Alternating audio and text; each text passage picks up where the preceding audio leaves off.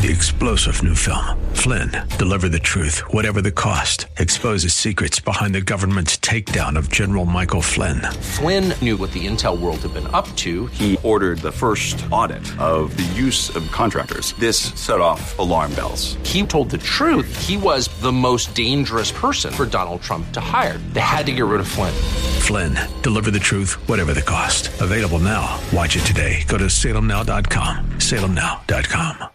Years ago in Philadelphia, the 56 signers of our Declaration of Independence pledged their lives, their fortunes, and their sacred honor to boldly proclaim this eternal truth that we are all made equal by God. The day before, Mr. Trump addressed the nation from Mount Rushmore, complete with fireworks. The U.S. has dipped under 50,000 new daily infections for the first time in four days, according to a tally of coronavirus infections by Johns Hopkins University. This is SRN News.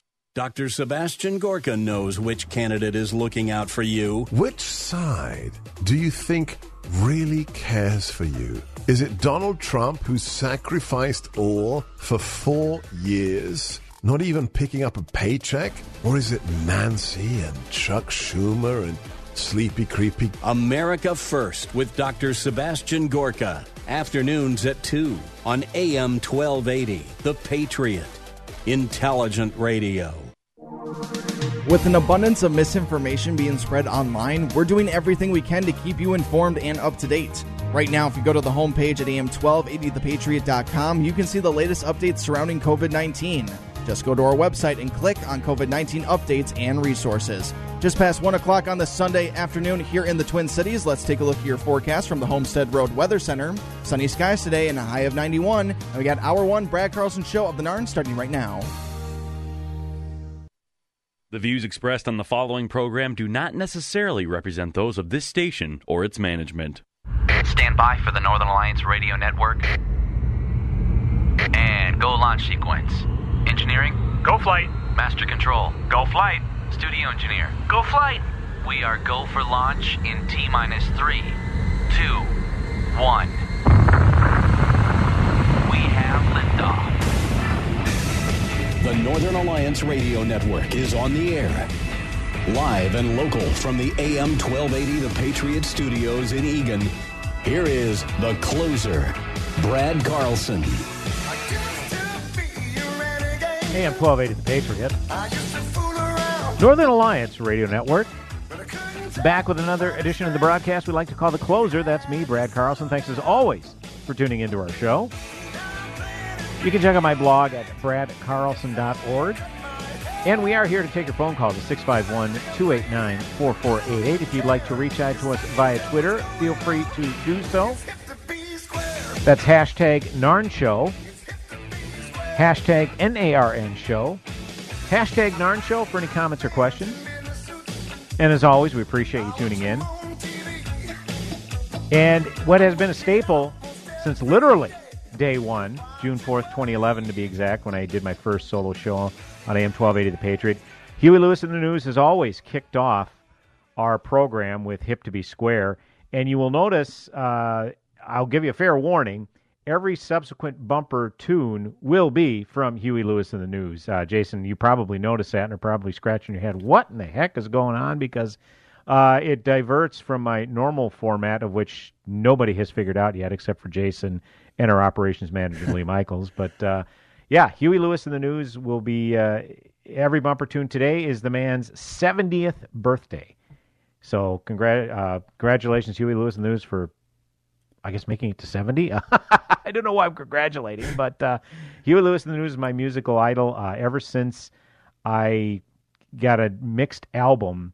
It was called uh, The Hits, and it was all the big songs from 1982, which included song from The Police, 38 Special, Tommy Tutone, Billy Squier, REO Speedwagon, and Huey Lewis and the News. And the Huey Lewis and the News tune on there was Do You Believe in Love? And I love the song so much, I became a huge fan ever since then. And I still have all of Huey's first six albums, plus the Back to the Future soundtrack on cassette.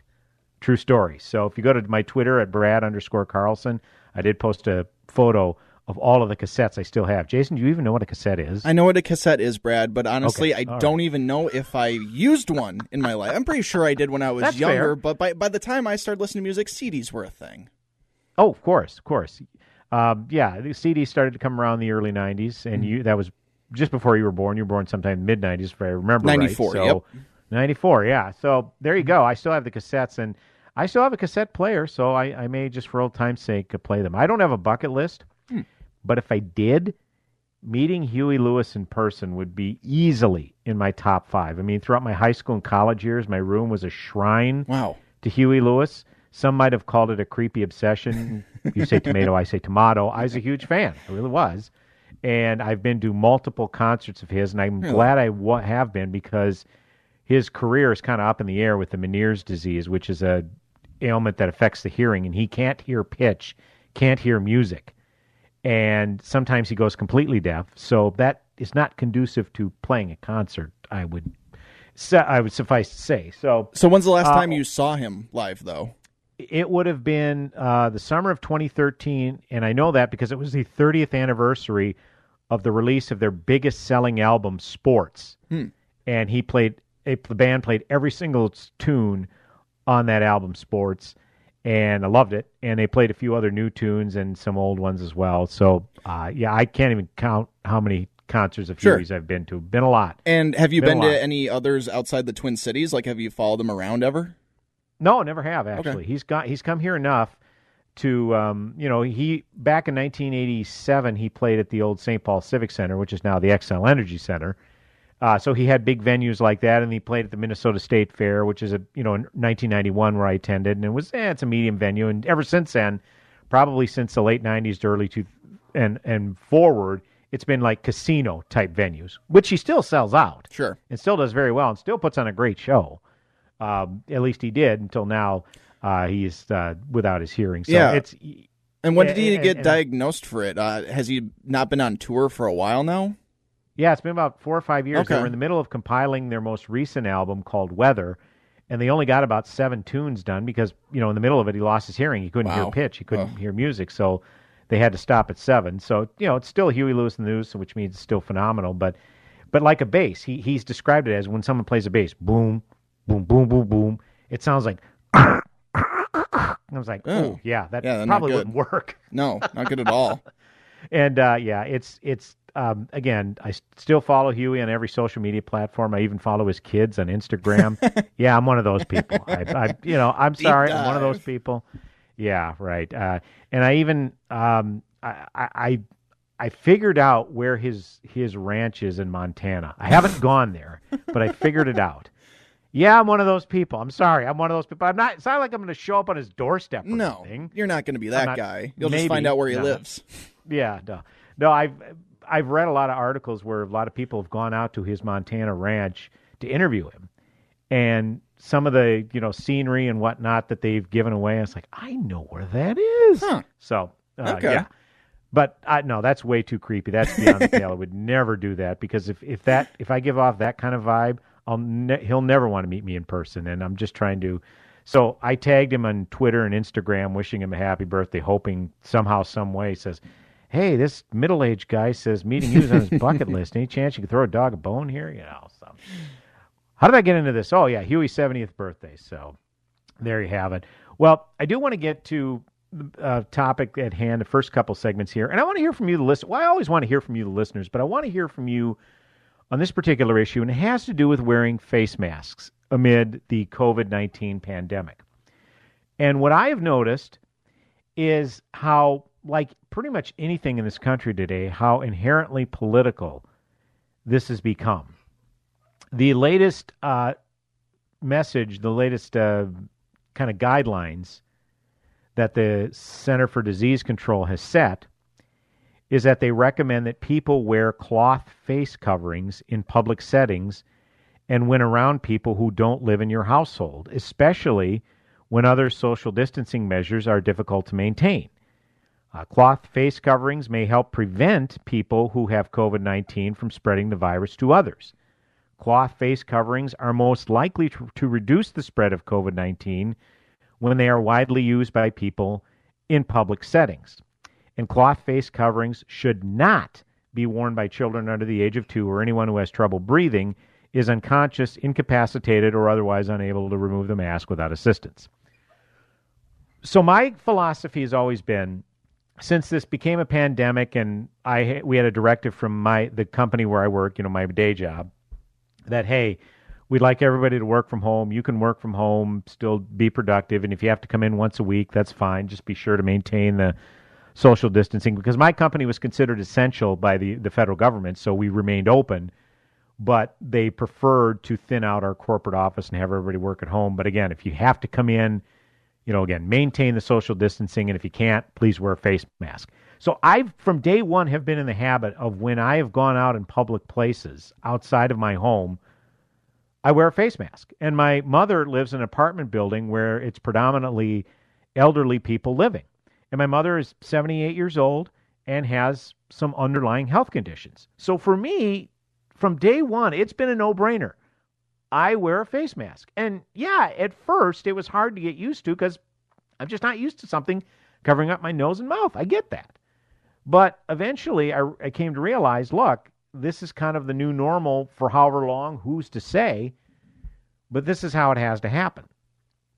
And I understand that there have been some governors in certain states that have handed down mandatory face coverings. I think uh, California has California started that. I know Texas because they've had a spike in cases, and we'll talk to Matt Mackowiak, our political wonk who lives in Texas. Uh, next hour, we'll ask him specifically about this. But Governor Greg Abbott of Texas, I believe, has issued a mandatory face mask uh, order for the state of Texas because of their increase in cases. But I, I'd like, you know, is this a, is this an issue for you all? Do you not wear one because you think it doesn't do any good? Do you not wear it because you don't like the big bad government telling us what to do, handing down a mandate, or or do you not wear it just because you're uncomfortable, or do you not wear one just because you don't go out in public? I, I can understand if you don't go out in public. That's one thing. But what I am noticing is with these latest CDC guidelines, which I just read, which were released literally within the past week, uh, these are these are recommendations that they're handing down, and with the alarming increase in COVID cases, recently, uh, there's the feeling that a lot of states are going to go with mandatory wearing of face masks in public, including here in Minnesota. There's a lot of speculation that Governor Tim Walz is going to issue a directive. Say, hey, when you go out in public and you can't social distance, you got to wear a face mask when you go into any public places. So my thing is, I've I've always I haven't had an issue with it, and I noticed that it seemed politicized. You know, uh, obviously because leftists, everything leftists do, they want to be on the other side of Trump, and because Trump doesn't give it the seriousness that, in my opinion, I believe it deserves. A lot of leftists will wear it just because they want to, you know, stick it to Trump, saying he's anti-science. You know, the people who say that there are more than two genders and it's okay to kill a baby nine months in the womb, uh, they cite science for their rationale. Uh, but I've noticed that some more prominent Republican politicos have come out and are advocating for it. Senate Majority Leader Mitch McConnell. I'll read a tweet he put out this past week. We have no stigma, none, about wearing masks when we leave our homes and come near other people. Wearing simple face coverings is not about protecting ourselves, it is about protecting everyone we encounter. And that was my motivation from day one. My mother, again, 78 years old, has some underlying health conditions. I'm not going to say specifically, doesn't matter, but the point is elderly people, my mother's going to kill me for calling her elderly, but sorry ma, they 78 years old, that's what they can that's what they call elderly. Uh, they're more susceptible to getting this. And if they do get it, it wreaks havoc and causes a, could cause death. And my God, I couldn't live with myself if I thought for a millisecond I may have passed something on to my mother because I when I get an illness, any kind of illness, I typically am over it pretty quickly. I've been blessed with incredible health over my entire life. You know, I occasionally get a cold. I may have gotten the flu maybe once or twice in my life back when I was a kid. Uh, things like that. If um, you know, like when I had my um, three years ago when I had uh, my gallbladder uh, my my gallbladder gave out on me, and they I had to have it removed. I was 100% within two weeks. Now a lot of that's more because of medical technology. They basically poke three holes in me and take it out laparoscopically. It's really incredible what medical technology does these days. But within two weeks, I was back to doing everything as normal. You know, so I've been overall blessed with good health. So my point is, if I were to get COVID, I could very easily be asymptomatic, not experience any symptoms whatsoever. And so if I go by that and just walk around and say, well, I feel fine, I know I don't have it, so why should I wear a face mask? I'm not going to spread it because I don't have it. Well, if I'm asymptomatic, okay, I don't know if I have it or not.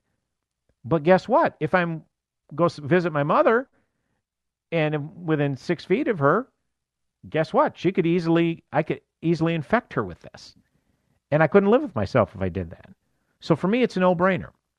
Another one, former Minnesota Governor Tim Pawlenty, just a uh, few days ago, wearing masks indoors or close quarters clearly helps prevent virus spread. And this is following up what the CDC said. Freedom without responsibility doesn't last. In our sadly divided country, let's at least show we care enough about each other to wear our masks in crowded places. And you see, that's another thing. If the, when the CDC comes out and says that cloth face coverings may help prevent people who have COVID 19 from spreading the virus to others, if you have people walking out and about with underlying health conditions and they see you not wearing a mask, how do they know whether you have it or not? And so you're causing unnecessary fear and concern in others. And again, this may sound like an anti-conservative, anti-libertarian position, but it really isn't because I'm not I'm not for mandating that people do anything.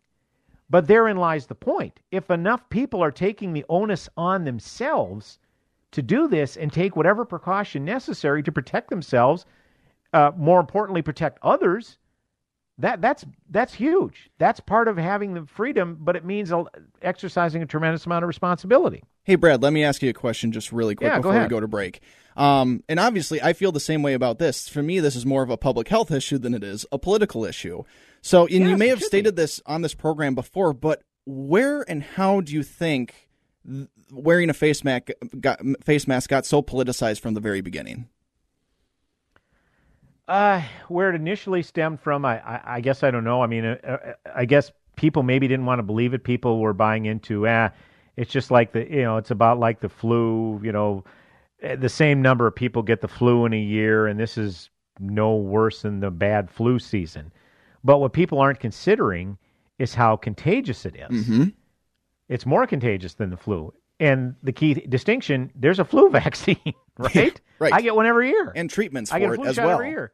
I got in the habit of it because my mother-in-law lived with us for ten years, and she had some bad health condition, underlying health conditions. So even then, I was cognizant of, hey, it's not about me; it's about with whom I'm coming in contact. But specifically, uh, it's I think a lot of it has to do with the president because he is up there, had his COVID 19 briefings every day for several weeks until he just quit doing them. But no one up there at the, his podium was wearing a face mask. Nope. No one was, you know, social distancing, and he wasn't. He, he was, and he's constantly being tested, as is his vice president. And because they didn't get it, you know, a lot of people who worship at the altar of Trump look at that and say, "Wow, you know, president is 74, 73, 74 years old, and he's not getting it, and he doesn't isn't exactly the picture of health. So I guess we're okay, you know. And you you, you kind of cherry pick what you want. So specifically where it initially started, I couldn't say, but if sure. I had to guess, yeah, I'd have to say a lot of it is is because of the president. and, and let's be honest, yeah. a lot of the things the president does and says is very polarizing. And let me know? ask you one more question: Do you think Trump will ever wear one in public?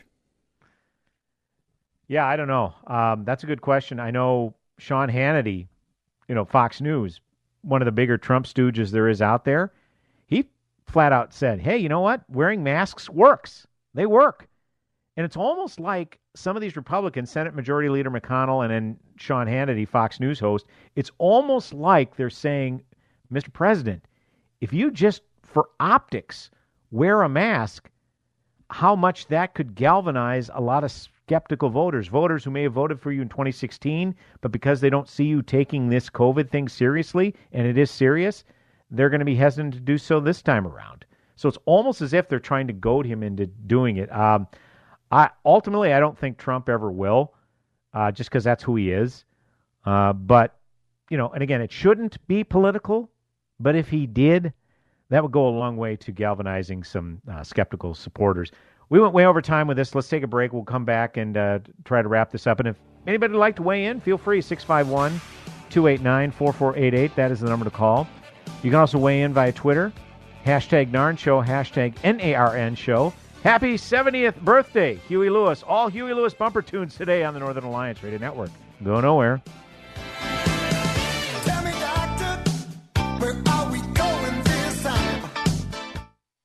Limitless access to intelligent talk. Stream AM 1280 The Patriot with our free app, your smart speaker, or with iHeart, TuneIn, and radio.com.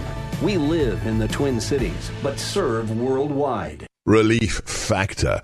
Effective pain relief that really, really works. How do I know that? I don't have a script.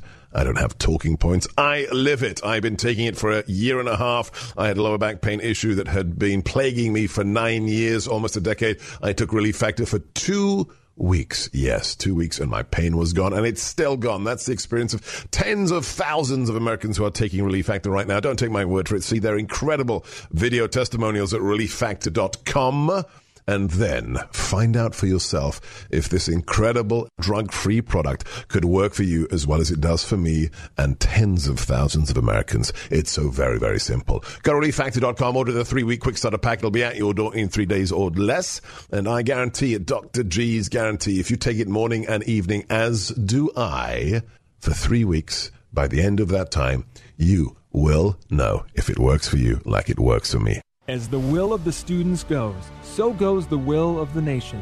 This is a central theme in the new movie Return to the Hiding Place, the film about Corrie ten Boom and her secret army of teenagers' heroic efforts to hide and save Jews from the Nazis during World War II.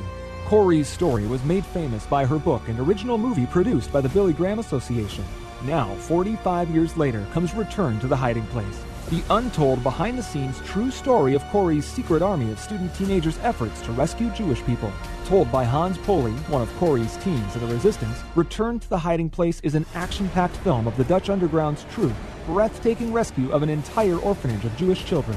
Return to the Hiding Place, starring John Rhys Davies. Watch this captivating movie tonight with your older children at salemnow.com and save 20% with promo code Minneapolis. Return to the Hiding Place at salemnow.com Promo code Minneapolis.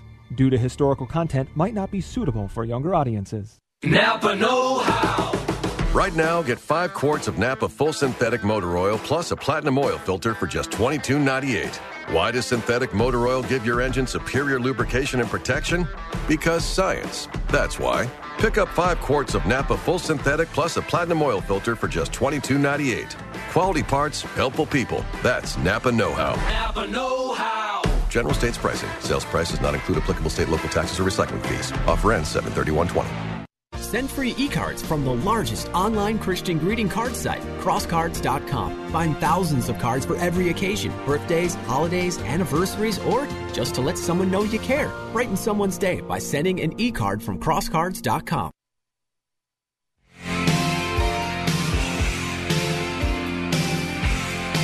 Welcome back, AM 1280 Patriot. Northern Alliance Radio Network with me, Brad Carlson. Thanks as always for tuning in. 651 289 4488 is the number to call. You can also weigh in via Twitter. Hashtag Narn Show. Hashtag N-A-R-N Show for any comments or questions. Continuing with our uh, discussion.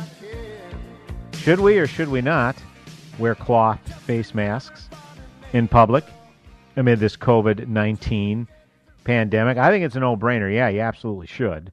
And again, I've had this mindset from day one um, because I, I try to go visit my mother as much as I can. And when I do, uh, I'm not only in, obviously in contact with her, who has underlying health conditions, but she lives in an apartment building where there are a lot of elderly people walking around, and so they're they're too they too are obviously very susceptible. But you know, Jason, you brought up a great point. Uh, you know, how did this first start getting political? I I laid it at the feet of the president at first, but He's not the only one. And it is the, uh, I forget which group of doctors, but a bunch of public health officials came out. Uh, remember, they called themselves uh, White Coats for Black Lives? Because in the aftermath of the George Floyd death and then the subsequent protests, these officials and other public health officials came out and said, well, you know what? Um, uh, systemic racism, it's not only a social, social issue, it's a public health issue. So we should give a pass to these protesters who are going to go out and protest social justice and systemic racism and all that other all that sort of thing. So you spent two, three months, these public health officials spent two or three months saying bars and restaurants have to shut down save for curbside service or to go orders. And certain businesses, non essential businesses, have to shut down, putting people's livelihoods in peril and putting an incredible further strain on our economy because, number one, there's no economic activity. And secondly, uh, the go- federal government, because they shut down businesses, they have to you know, pay unemployment benefits and in the way of a uh, stimulus package for, you know, people who are out of work, that sort of thing. You spent three months saying the this is this is what has to be done, and then in a millisecond turn around and say, well, you know, yeah, there's people protesting and they're they're squashed together and not all of them and certainly there's no social distancing going on and not all of them are wearing face masks. But you know what? Systemic racism is a is a public health issue too so we have to, to give that into consideration and i was very angry about that and that was probably one of my more uh, loud red-faced rants i've ever had on this show when i brought that up that you have just basically lost all your credibility. Where if there's an inevitable spike in COVID cases, government coming out and handing down mandates to do this or that and maybe scaling back businesses once more, that's not going to go over well. And here we are. Here we are. We're hearing, and, and you notice how we're only hearing the states governed by red state governors Florida, Georgia, Texas, Arizona that are having the big spike in COVID cases. Why isn't it we're hearing more about Los Angeles and California, or excuse me, um, New York and California? Why aren't we hearing more about the spike in cases there? Especially since New York City was the was the hot spot for COVID, and where that was the one area that came closest to overwhelming their health system. Remember that was an early chanting point, and it was legit, by the way, early on, where they said, you know what, we need to uh, we we need to flatten the curve 60 to 70% of Americans will probably get COVID, but they can't get it. We can't get it all at once because we're going to overwhelm the health system. So, hence, shelter in place to prevent a, a quicker spread. And that was a very reasonable approach. And I would argue it had some merit, and I would also argue probably had some effectiveness. But New York City was the one area that really got hit hard. And it was because of that silly nursing home policy where, well, we want to keep ho- as many hospital beds as free as possible. So these less severe COVID cases, uh, we'll, we'll uh, put them in nursing homes. Yeah, yeah, that's a good idea. Put them in nursing homes. Yeah, that's not a good idea. Okay? And it was happening here too. 80% of the deaths, I think there's what, been 1,500 deaths in Minnesota? 80%, 75 to 80% have been in long term care facilities because of the same policy? Because we're going to put COVID infected people in nursing homes? That's that that's borderline criminal how that was handled. And now Eric Garcetti, Los Angeles mayor, is kind of like, eh, you know what? On second thought, yeah, those protests where everybody was squashed together and not everyone was wearing masks. Yeah, that probably had a little to do with the spike in COVID cases. Yeah, yeah, you're right, Mayor Garcetti, just a little bit.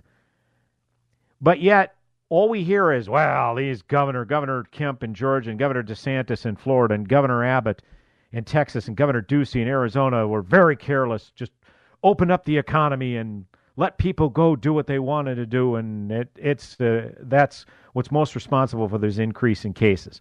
Well, what these governors also said they gave attached caveats to allowing businesses to reopen. They said, hey, he, these are specific protocols you businesses have to follow in order to be open and to stay open. So the onus is on you, the citizens of Florida, Georgia, Texas, and Arizona. The onus is on you If you want these to stay open longer term, you have to exercise the proper protocols. Shelter in place if you need to, but if you have to go out, keep the social distancing, wear the face mask. Has that happened? The increased in number of cases indicates maybe it hasn't. But the mandatory uh, face mask wearing after this debacle with we're going to allow protests to take place even though there's no social distancing, people are pretty much done listening to government orders. I think that's pretty clear. 651 289 4488 is the number to call. Brad Carlson, the closer, celebrating Huey Lewis' 70th birthday with all Huey Lewis bumper tunes right here on the Northern Alliance Radio Network. Go nowhere. At a quarter to three. Ace is the place with the helpful hardware, folks. Summer's here and it's time to get grilling. So let our Ace grilling experts help you choose the right grill for your family from the best brands like Big Green Egg Charcoal Grills, Traeger Wood Pellet Grills, and Weber Gas Grills. And since our stores are locally owned and we're committed to helping our neighbors, we'll also assemble and deliver your grill for free. Around the block, what you need in stock with people who know their grills. Offer valid for Ace Rewards members through July 13th on grills and accessories $3.99 and up. See participating stores for scheduling or exclusions. Being a teenager is tough. There's the constant pressure to be liked, Endless worrying about college. cyberbullying, high expectations, all the negativity. There's no question. Being a teenager is tough. And what do Minnesota's teens do when they want to block out the noise and clear their heads? We play! Research shows that teenagers who participate in high school sports have lower stress levels, more confidence, and greater self esteem. And then there's the biggest benefit of all. High school sports are fun. Not just fun. They're a lot of fun. Encourage your teenagers to participate in a sport or activity when they go to high school. They'll stress less and smile more. And they'll be laying the foundation for a happier, healthier future. This message presented by the Minnesota State High School League and the Minnesota Interscholastic Activities Administrators Association. Does your office need a little TLC? Do you notice your bathrooms are a bit smelly? Are the surfaces in your break room a little sticky? And isn't that the same coffee spill on the floor and chili splatter in the microwave from weeks ago? If so, I've got the solution. Hi, I'm Tasha, owner of Forever Cleaning. We're family owned and offer affordable, reliable office cleaning all over the Twin Cities metro area. So if your office is screaming for help, call me today. Let's get you scheduled for your free walkthrough so you can receive your free quote at 763 807 9817. If you mention this ad, you will receive 15% off your first month of service. Again, call 763 807 9817. Or you can visit my website at forevercleaning.com. That's the number four, EVR, cleaning.com. Remember, Forever Cleaning is so thorough, you'll wonder if your mom snuck in overnight and cleaned.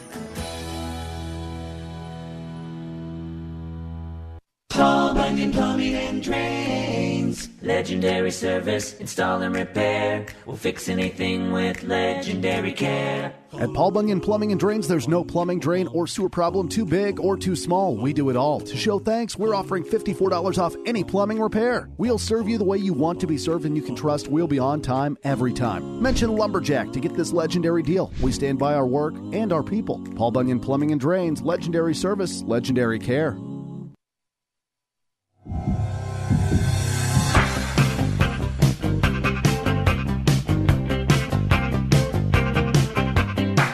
Welcome back. AM 1280 The Patriot Northern Alliance Radio Network with me, Brad Carlson. Thanks as always for tuning in. 651 289 4488 is the number to call. You have to weigh in via Twitter at hashtag NARN Show. Hashtag NARN Show for any comments or questions. As always, we appreciate you tuning in. Going to take a little turn in show content. Going to talk about a uh, critical Supreme Court decision that was handed down uh, this past week. Uh, the Supreme Court on Monday ruled that a Louisiana law requiring that individuals who perform abortions at clinics have admitting privileges in a nearby hospital, well, that was declared unconstitutional by the Supreme Court, citing that it places an undue burden on women seeking abortions. Uh, joining us uh, to discuss this a little bit further and to dig into it is Sarah Quale. She is the president of edu- education at Personhood. Check out their fine organization's website, personhood.org. Uh, Sarah also had a few things to say uh, about this uh, particular ruling and about the uh, process of abortion in and of itself, and how maybe pro life folks are kind of putting the wrong emphasis on our pro life advoc- advocacy. Uh, first of all, Sarah Quale, thank you so much for joining us on this uh, holiday weekend. How are you today? Thanks, Brad. I'm wonderful. I hope you had a good fourth yesterday. I really did. Thank you so much, and uh, hope you and your family did as well.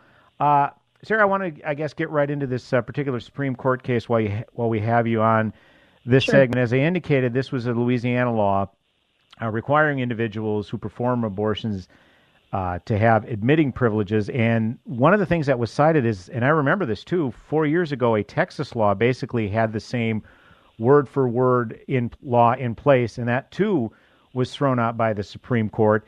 Uh, I guess my my thought process, and probably yours as well as a pro life person, is okay. Suppose this would have been allowed to stand. This would have basically been a lot of pro abortions, uh, pro abortion people's indication that hey, this is what we're going for, safe and rare. That if an abortion does take place, hey, they can admit the young lady right to a hospital. But you made a contention, Sarah. I know in reacting to this particular case that uh, the process of abortion is still taking place, and someone could argue maybe even more solidified. Is that correct?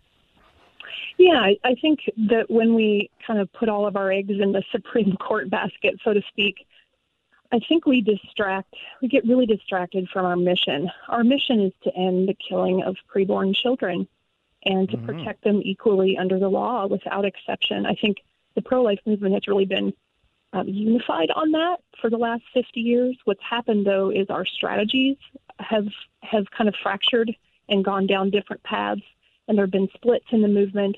Those that want to incrementally kind of chip away at abortion with things like admitting privileges laws, informed sure. consent, all of these things that sort of you know nibble around the edges of it. Whereas the other side of the pro-life movement says, you know what, we understand that abortion is not going to end overnight but in this quest to end it, we can't sacrifice human lives.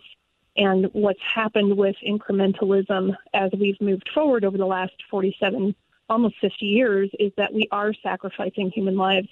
We're leaving a whole lot of babies behind when we when we focus so intently on incremental approaches to abortion.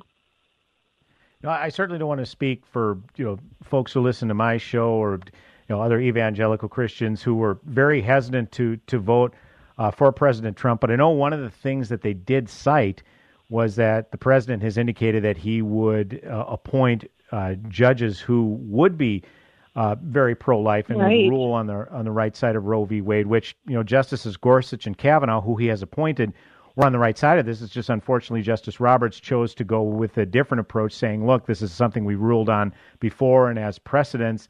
we need to kind of rule right. the same way.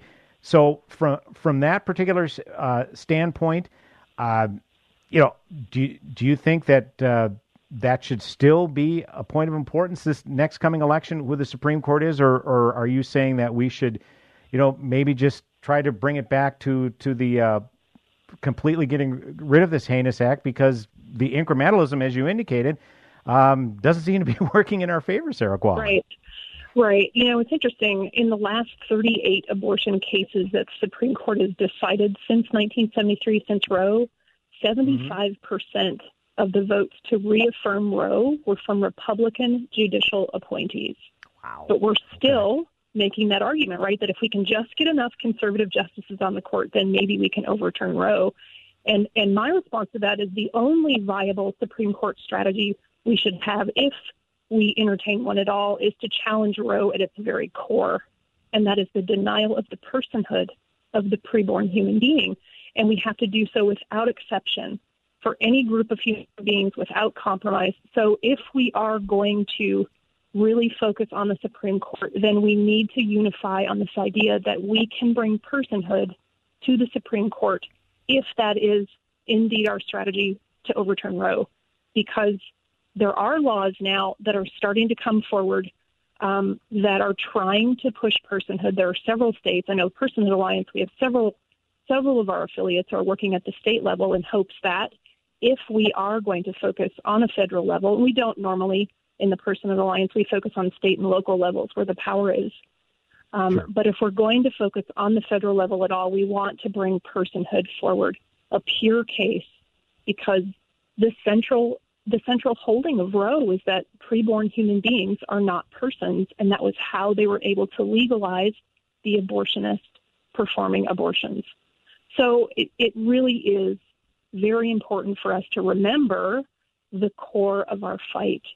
And I think that, you know, cases like June Medical that we just saw, the 37 others that have affirmed abortion after Roe, all of these strategies, legislative strategies that chip away at abortion, um, you know, admitting privileges, obviously health code regulations, procedure bans, pain capable laws, all of these, I think, again, they're a distraction because these restrictions and regulations are ignored by abortionists and ignored by state health departments. And the way that these laws are written in our country, it actually further embeds abortion into our laws. And when they're challenged in the courts, they actually further embed abortion into legal precedent, which is what, you know, Roberts was reacting to. Yes, we have this precedent. We decided this in Hellerstedt. Let's keep it going. Well, that precedent is there because of this chip away strategy.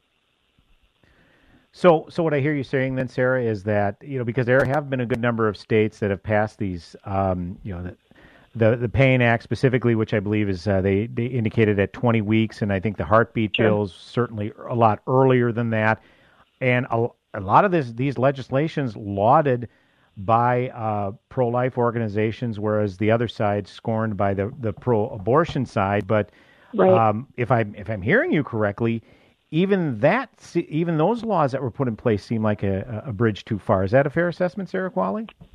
Yeah, well, the, the pain capable laws obviously discriminate against baby, babies that can't feel pain yet. Um, the science on the 20 or 22 week threshold for pain is unsettled science. There's science that indicates it goes all the way back to 12 to 13 weeks. But regardless of that, life begins at conception. We are Mhm. human from our very biological beginning, and that is so important for us to remember in the pro life movement. We need equal protection under the law without exception for all human beings, not for human beings who can feel pain, not for human beings who are a certain age. Um, even heartbeat laws, and I know those are really championed, but all of the heartbeat laws that we've seen have exceptions, or there is some sort of um, something written into the law that says, well, you can do abortion in this case. And what we're really doing in heartbeat laws, if we focus on those for you know 10 seconds, heartbeat laws basically rely on the abortionist who's being paid to kill the child to measure the heartbeat, and that just doesn't happen. That that we know from undercover videos, from um, people who have come out of, of the pro-choice movement and have, have been staff at abortion clinics, they tell us that people are looking at, they're showing them different anatomical structures. They're not showing them the baby. They're not showing them the heartbeat. All the abortionist has to say is that, well, we didn't measure heartbeat. They write that down. They're not in violation of the law. So there's a lot of trouble that comes with those. And I will say too that that all of these laws are always struck down, right? We know that. We know that they're Sure. they're always challenged. They always go forward. They're always struck down. So I say, if we know that that's the pattern, right, and we're trying to get them struck down so we can appeal them, so we can go up to the Supreme Court, why aren't we pushing with everything we have personhood? Right. Because that's going to get struck down too. So let's let's educate through our legislative strategies. What better way to educate people about the truth, the biological science of human life, but to say that this is a person, this is a human being from the earliest biological beginning, and nothing changes that. We don't turn into something else. We don't become human. We develop. We develop along a continuum, and science tells us this. We know this, and let's let our laws and our strategies reflect what we say we believe. Well, myself being a, a very, I consider myself a very staunchly pro-life person, and I and I believe that this is an, an effort like this is worth uh, the eternal vigilance, uh, regardless of the uh, the disingenuousness from the other side. I, I mean, I mean, you've obviously heard these arguments more than I have, Sarah. That uh, it's uh, you know a fetus has more right than a than a than a woman, or you know, in, in the Right. Alabama law in particular, they put up the pictures of all of these white male senators that voted for this uh, heartbeat bill, ignoring that it was a, a female senator that was the main author of it, and it was a female governor that signed it into a law. So uh, while I while I advocate and applaud everybody being eternally vigilant, uh, it's just the education that's going to be a long slog to be sure because it doesn't seem like the other side wants to have the honest conversation or is even genuine in having the discussion about what this entails, Sarah Quale. It's true, and I don't know that that the other side needs to be our educational target. I think we have enough trouble in our own movement, people who are That's you know, true. pushing things forward that don't need to Mhm. be pushed forward because they, again they're a distraction. In a lot of cases, they're a threat to our mission. We see just in the last few years, um, there's a newer state level strategy where abortion advocates are actually using blue courts to solidify abortion in red states. So they're already preparing if Roe should ever fall, right? So they're taking these Yeah. restrictions and these regulations that pro lifers have spent years and years passing, and they're serving them up to active, active, act, sorry, activist state supreme courts, and those courts are finding them unconstitutional, and then they're declaring a right to abortion in the state constitution. So this is happening in, you know, Bible Belt America right now, and we have states like um, Wisconsin, states like Iowa, who are now trying, scrambling to get some sort of resolution in their constitution that says that abortion is not a right because they see this coming. And so these things that we're doing, that we're, you know, we keep chasing our tail about for the last 50 years are harming us. You know, we can't regulate and restrict abortion out of existence. We can't. There's only so much we're going to be able to do. You know, re- regulation can certainly save lives, right? We we know that clinics get shut down in some cases. We know that. But if that's all we ever do, then that's all we're ever going to get. And if we're going to pursue that, if if we feel so strongly that we have to keep regulating, then let's pursue personhood alongside of that as our as our high lofty ultimate goal because it is it is it's equal protection under the law Absolutely. Like I said, very much worth the eternal vigilance, in in my opinion, uh, to be sure. Once again, we're joined by uh, the President of Education with Personhood, uh, Sarah Quale. Again, check out their fine work at uh, personhood.org. Sarah, so much appreciate uh, your insights on this and uh, uh, applaud you for what you and your organization are doing. And uh, like I say, I, um, it, it can be a frustrating uphill battle at times to be sure, but uh, uh, definitely worth the effort going forward. Appreciate your time today, and uh, hopefully we can call you any, again in the future because uh, I have a feeling that uh, there will be uh, cases similar to this uh, coming Yes. coming down the pike. So we appreciate the time as always. Thank you. thank you Once again, AM 1280 The Patriot, Northern Alliance Radio Network. One final segment coming up this hour on the broadcast. 651 289 4488 is the number to call if you'd like to weigh in on any topics we've discussed. Continuing to celebrate Huey Lewis's 70th birthday. All bumper tunes from Huey Lewis right here on the Northern Alliance Radio Network. Go nowhere. Plenty of lines, but nothing to say. AM 1280 The Patriot. Whoa. Look at all these options. You can fill an entire warehouse with all the different ways you can stream The Patriot. Top shelf choices include AM1280thepatriot.com, our free app, and radio.com. We can all agree that a good education benefits students, their family, and society as a whole. Education shapes your child into the person they will become.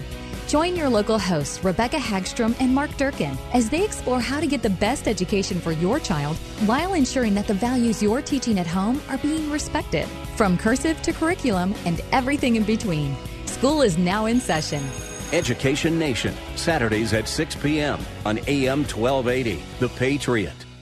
This is a national healthcare alert from the 24 7 Diabetic Health Hotline. If you, a family member, or a loved one has diabetes, listen closely. Now, regardless of your age, if you have insurance, you may qualify to receive diabetic testing supplies with little to no out of pocket cost. Get free delivery, free information, and all the paperwork is handled by our accredited suppliers for free. Call the 24 7 Diabetic Health Hotline now for details. Toll free at this number. But wait, there's more. If you call right now, you could get a meter upgrade. In addition, we'll give you a free free pair of diabetic socks as our special gift to you, regardless of your age. If you suffer with diabetes and have insurance, you may qualify to get free delivery of your supplies. 800 439 7409. 800 439 7409. 800 439 7409. That's 800 439 7409. Runners to your mark. Set. Some may see a sprinter. At the NFHS, we see a future leader already off to the races. Some may see a volleyball player. Good hit! Way to go, girls! Woo!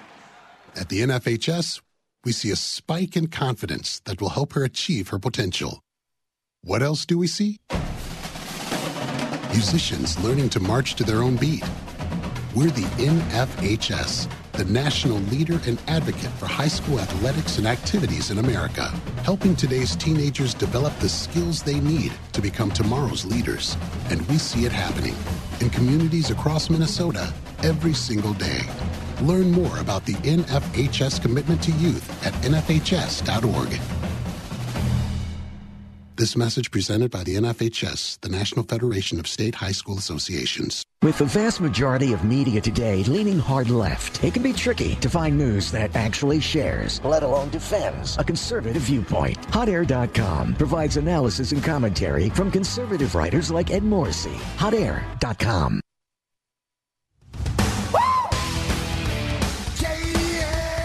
Welcome back, AM 1280 The Patriot. Northern Alliance Radio Network with me, Brad Carlson. Thanks as always for tuning in. 651 289 4488 is the number to call. You can also weigh in via Twitter, hashtag NARN Show. That's hashtag N-A-R-N Show. Hashtag NARN Show for any comments or questions. As always, we appreciate you tuning in. Yeah, it's all Huey Lewis all the time on today's show. Celebrating the man's 70th birthday. Yeah, I'm a Huey Lewis super fan. I kind of talked a little bit about it the opening segment. Yeah, I follow I follow Huey on all social media platforms, and I found his kids and his ex-wife on Instagram. Is that creepy? That I follow them? Maybe. As long as your intentions are pure. I don't. I I I- don't really engage with him a whole lot unless um, I his well occasionally his daughter will post pictures of Huey, you know when they're out, and so I'll like those, and you know I'll say hey love Huey, and you know uh, uh, she always and Huey has a granddaughter, and uh, you know post pictures of Huey Ho and his granddaughter. You like to see you know guys you who you idolize just living regular life, and Huey's a regular guy, likes to go fishing and hang out at uh, at clubs and you know be with his family. So you know, good on him, and I and I'm hoping he gets back to 100 percent health here soon because. Ah, just hearing Huey's music always wants me to get back out. Makes me want to get back out to a concert. But um, I only got a few minutes here. One of the original sponsors of the Northern Alliance Radio Network, uh, Keegan's Irish Pub, closed uh, its doors uh, this past week. It was Tuesday. They uh, shut down due to uh, complications from obviously unable to survive during the COVID pandemic, where they had to cease operations. Uh, they had a good run, 18 years. They started in 2002. Terry Keegan was a retired, or was a, a, a Vietnam vet. He and his wife Virginia started Keegan's Irish Pub. They ran it for 12 years. Very successful pub. Uh, a lot of us guys of the Northern Alliance and fellow conservative bloggers went to trivia night quite a bit in the early days, and we had a lot of blogger parties there and hosted uh, some, you know, Northern Alliance Radio Network parties there, and sometimes just on a whim, you know, myself or Mitch Berg or David Strom or a few of our other listeners, we just text each other, "Hey, anybody up for Keegan's trivia night this Thursday?" And it was the place to be, and we loved it, and but it's in the city of Minneapolis, and the city of Minneapolis likes to impose things like uh, $15 minimum wage and mandatory sick leave and all this kind of stuff. And a small business like Keegan's just gets swallowed up with all those expenses, and then add on top of it the COVID 19 pandemic. And they called it uh, Keegan's uh, didn't die specifically of COVID 19, but it was a comorbidity, uh, given all of the insufferable regulations. But I could literally take a whole hour talking about Keegan's and what it has meant to us here at the Northern Alliance Radio Network, but I only have a few minutes. Um, but I just, the devastation I feel uh, in losing my favorite Irish pub. And by the way, it was constructed in Ireland, and it was taken apart and shipped to Minneapolis and then rebuilt. So it's an it's literally an original Irish pub. Uh, just so cool, like the concept of it. And as much as I'm going to miss hanging out with my friends at this particular venue, I'm devastated on behalf of um, I'm devastated on behalf of Marty Newman, who bought the place from Terry Keegan back in 2014, and the employees that were mainstays there. I've been going to Keegan's literally, my wife and I have been going there for 15 and a half years. We started, we first went there in early 2005. And we saw a lot of the same wait staff and cooks from when we first started going there until the very end. In fact, there was one young lady, I won't, I won't name her name because she had, didn't give me permission to talk about it on the radio, but I first started seeing her like in 2006, 2007.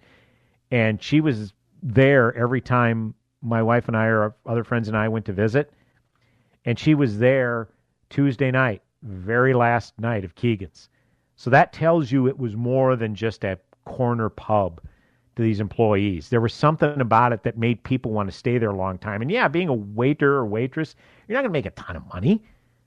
But the fact that you could have something like that atmosphere made it worth whatever, you know, to stay there, whether it was just a side hustle, you know, to supplement a full time job, or, you know, if they were going through college or grad school and still living at home, they still had that job to, to go to. So I'm going to miss Keegan's a lot. They were our, they were an original sponsor, like I say, of the Northern Alliance Radio Network. Um, there was a handful of uh, of sponsors that were here on day one, and I know Keegan's was one of them.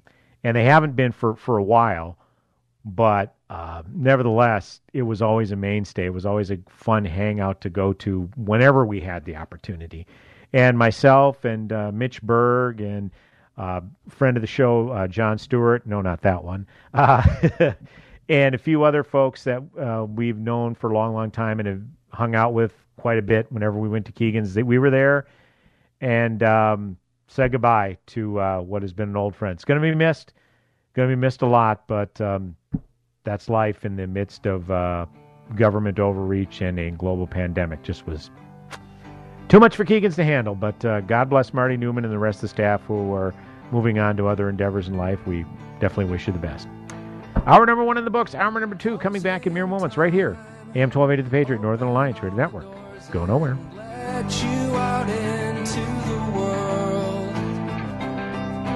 Closing time. Turn off.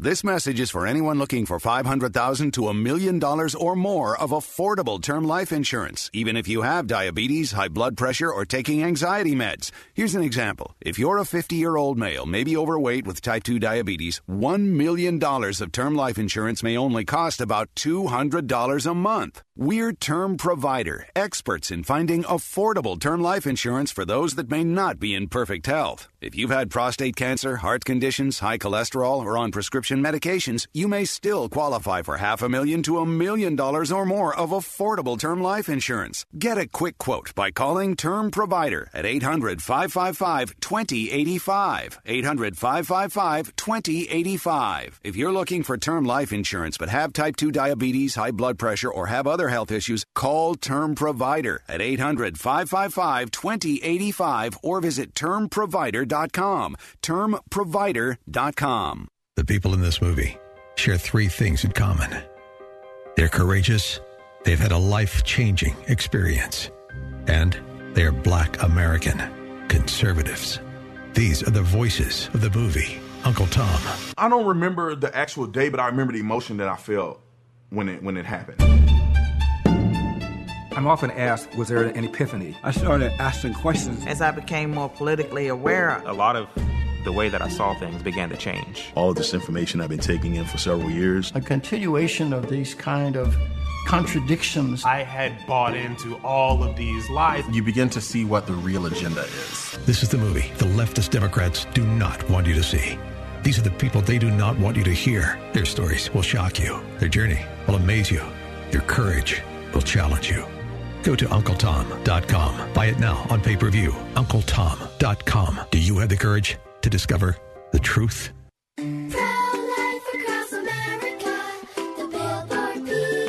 How does the baby move in your tummy? How does the baby eat? Can the baby hear me? How did the baby get in there? Wow, a pregnancy can sure generate a lot of questions.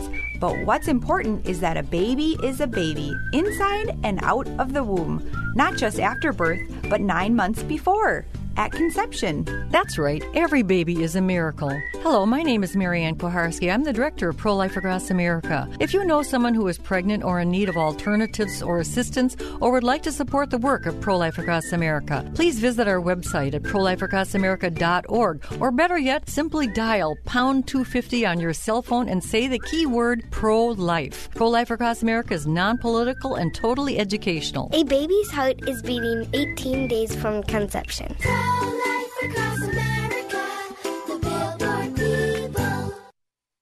AM 1280, the